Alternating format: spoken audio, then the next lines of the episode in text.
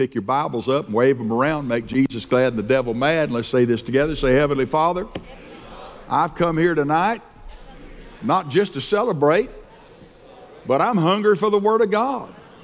I stir myself up to remain hungry and thirsty for more, more of your Spirit, more of your power, more of your glory. That's my prayer. In Jesus' name, I believe I've received. Amen. Let's look at Hebrews chapter 10 tonight. And I'm going to share a message entitled Payday Has Come. How many of you are glad to think about payday has come? Well, let me get, give it to you out of God's Word. Hebrews 10, verse uh, 35. Cast not therefore away Cast not away, therefore, your confidence, which hath great recompense of reward. You know, the Amplified says, don't fling it away like a frisbee. don't fling it away. He said, For you have need of patience that after you've done the will of God, you might receive the promise. For yet a little while, everybody say, just a little while. For yet a little while, he that shall come will come and will not tarry. Now the just shall live by faith, but if any man draw back, everybody say, That's not me. If any man draw back, my soul shall have no pleasure in him. But we are not of them that draw back unto perdition, but of them that believe to the saving of the soul. And then Galatians chapter 6. James shared this this morning.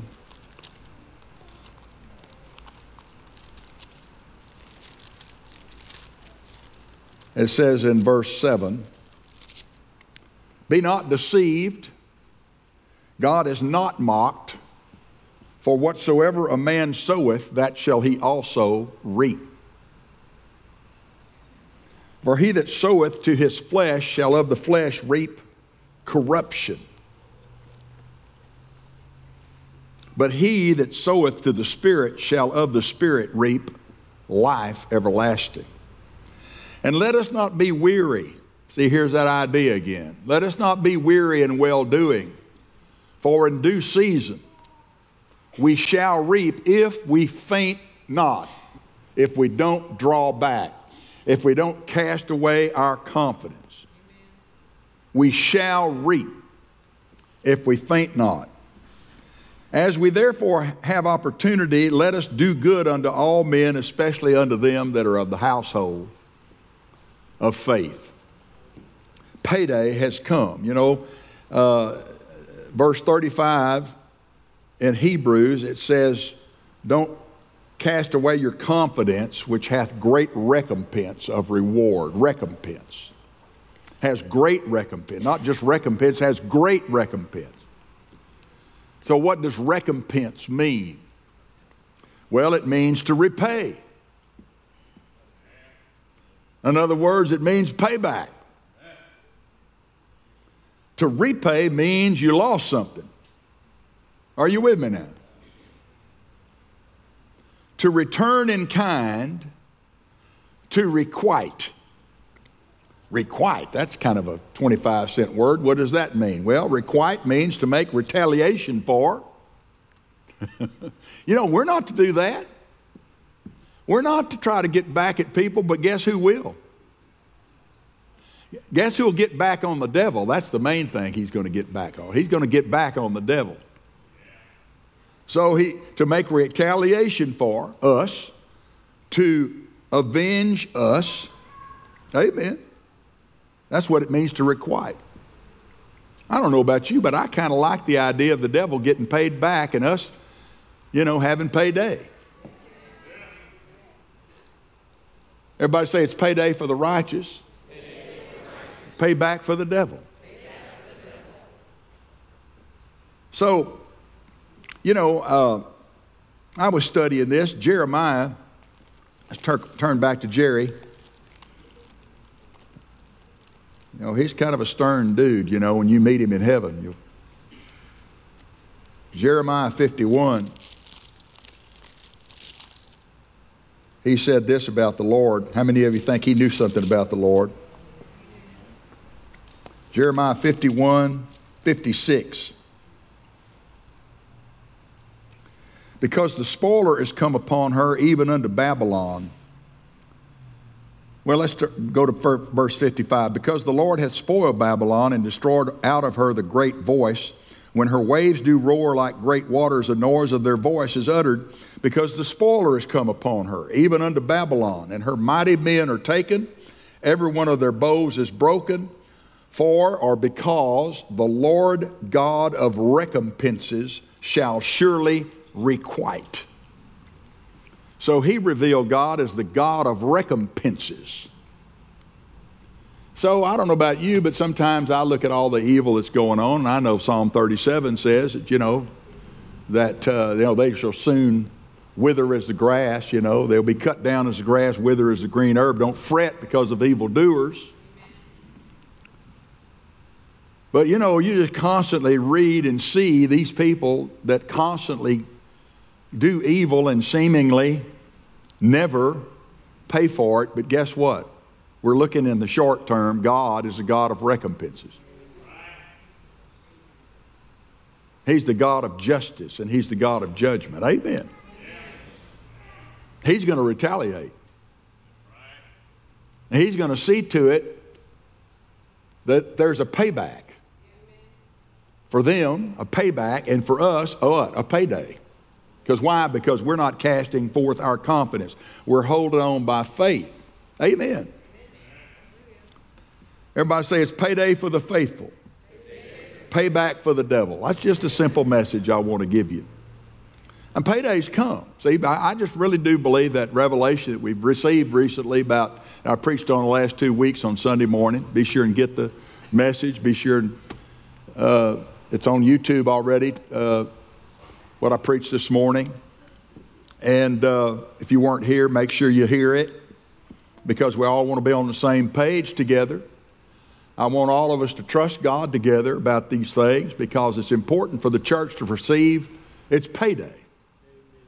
It's going to take a whole lot of money to reap this final harvest. I just think about just the missionaries. Of course, Brother Mark, we don't have to talk about him. He's flying everywhere, he's writing books he's going everywhere, and so we're a big part of his ministry and, and financially, and we sow a lot of seed that direction. I'm so glad that we've got the best that we're partnering with. But I, I just see that that's not going to be enough going forward. We're going to have to, we're going to have to get, we're going to have to get a whole lot more involved in these final days. And we're going to have to expand our receivers. Let's look at Second Thessalonians chapter 1, talking about paydays come. Somebody said, I sure hope it hurries up. It's just going to be a little while. That's what the Bible says. Just a little while. Just a little while longer. You take one day at a time. When you get to that day, then you say, well, yeah, just another day just another day. I'm going to make it today and then I'll be ready for tomorrow. Second Thessalonians chapter 1 verse 3. Let no man deceive you. See that's the word deceive. The devil's trying to deceive the church into thinking it's over. I know preachers, I know believers who think that we're just going to go out with a whisper, that the church is just going to kind of evaporate and the devil's just taking over and this is how it's going to be. No, there's going to be a great revival. Don't you dare let the devil lie to you. Don't be deceived. Why do you say that? Because I know God's the greatest farmer that ever lived. He knows how to bring a crop in. And besides that, Prophet Joel said, said as much by himself. And so did Peter when he preached. So, Second Thessalonians, let no man deceive you, verse 3 by any means, for that day, the day of the Lord, in other words, shall not come except there come a falling away first. We're seeing that.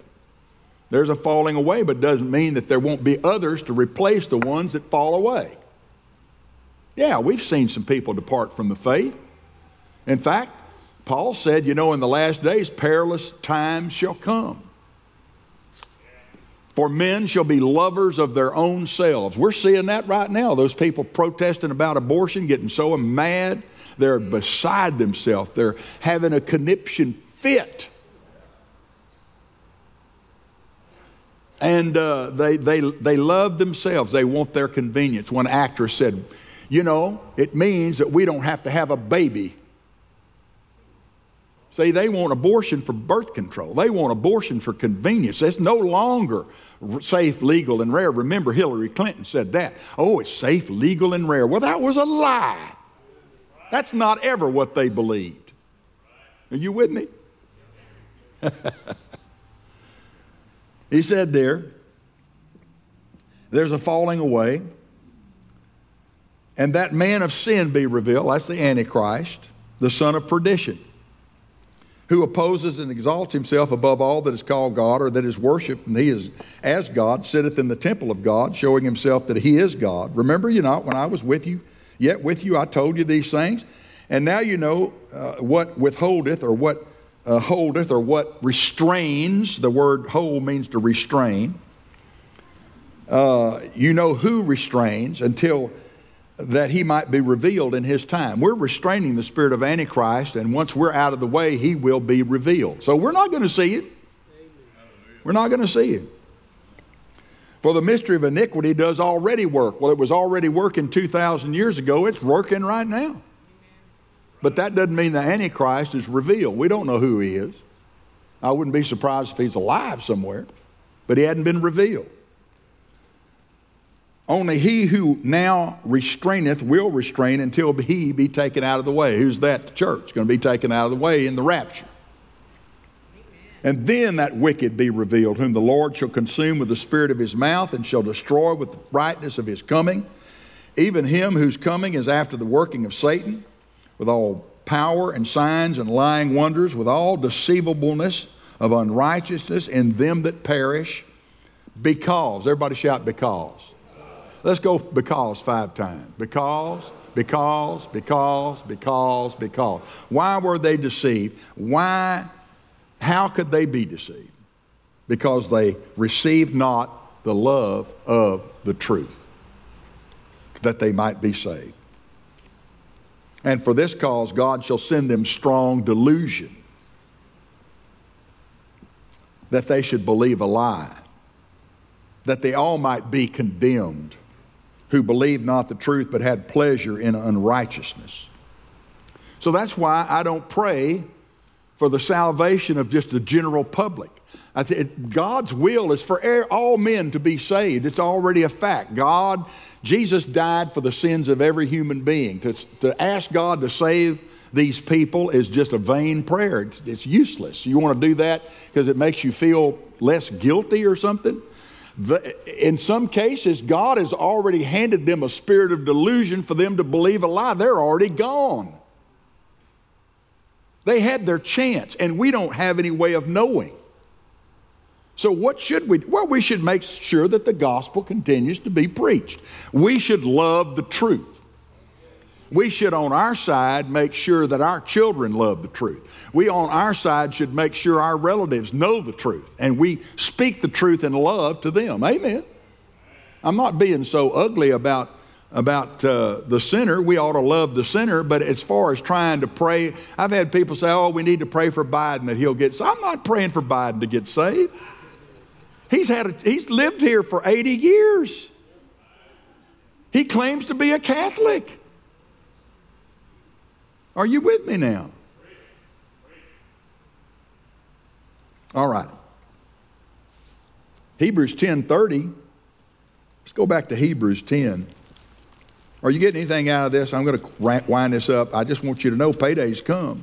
Let's not get deceived. Let's not get caught up in, in, in false obligations, praying for things that, that, that really, I mean, you know, let's, let's pray the Ephesians prayers over our nation. Let's cry against wickedness.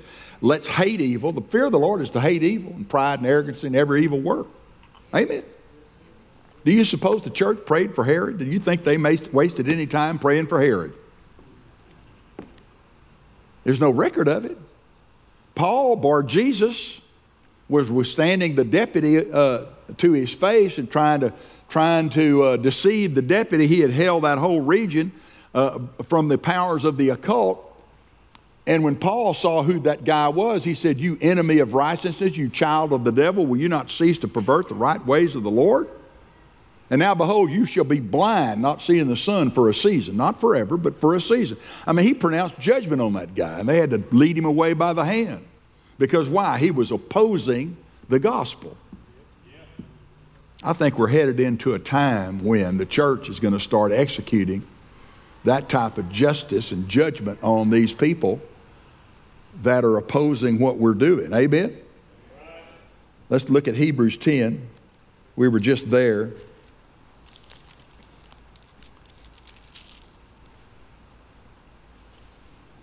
Verse 30 For we know him that said, Vengeance belongs to me, I will recompense, saith the Lord. And again, the Lord shall judge his people. See, it's not our job to recompense, it's not our job to get payback on these people, it's God's job. He said, I will repay, I will recompense. Verse 31, then he reminds you, it's a fearful thing to fall in the hands of the living God. We are in that place right now. Some of these people that are basically blaspheming God. They're blaspheming. It's a fearful thing to fall into the hands of the living God. So, um, praise God. And of course, you know, we've got to have faith and patience. He said, you know, don't fling away your confidence, which has great recompense. Not just a little recompense, great recompense of reward. You know, the Bible says in Hebrews 11, the very next chapter, he that cometh to God must believe that he is, and that he's a rewarder of those who diligently seek him. The devil is working overtime to try to deceive the church into thinking that they're not, that everything they've done is for naught. No, it's not. There's value in everything we have done. I talked about my frustration a little bit this morning over the many years that God gave me these revelations 20 and 25 years ago, and it didn't seem like uh, it looked like anything. Part of it was true. I couldn't see any of it actually helping anything. But well, you know what? The last several years, it's starting to it's starting to come together. I, you know, I, I said this morning, I say tonight, I feel somewhat vindicated. Amen. Not, it's not that that's important, but I mean, you know, you've, you've got to latch on to what God says and don't let go. Amen. It's payday. It's, it, you know, it's payback for the devil, payday for you and I. Amen. So, uh, Hebrews 11, we've talked about uh, the, many of the Hall of Fame of Faith. And let's look at verse. Um, 13. And he's talking about, you know, uh, Noah and Abraham and Sarah and Isaac and Jacob and so forth, all the Hall of Fame of faith.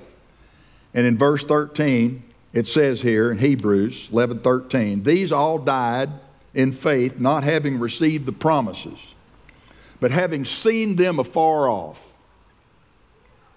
so, number one, we've got to see these things afar off. How do we see them? We see them with the eyes of our spirit. I was talking about that this morning. We saw the Supreme Court decisions, we could visibly see those. But underneath that is a power that's boiling up under the surface in the spirit realm. We've got to see it from afar off. It's headed our way, and we get to tap into it. And then, number two, he said, having seen them afar off and were persuaded by them. See, what about, what about uh, uh, Abraham? He was, he was seeking a city whose builder and maker was God. Did he ever see it while he was on earth? No, he lived to be 150 some odd years old. He never did find it. He never really found what he was looking for. Guess what? He, he knows about it now. But what did he do? He saw it afar off. He was persuaded by it. See, you're going to have to be persuaded by this.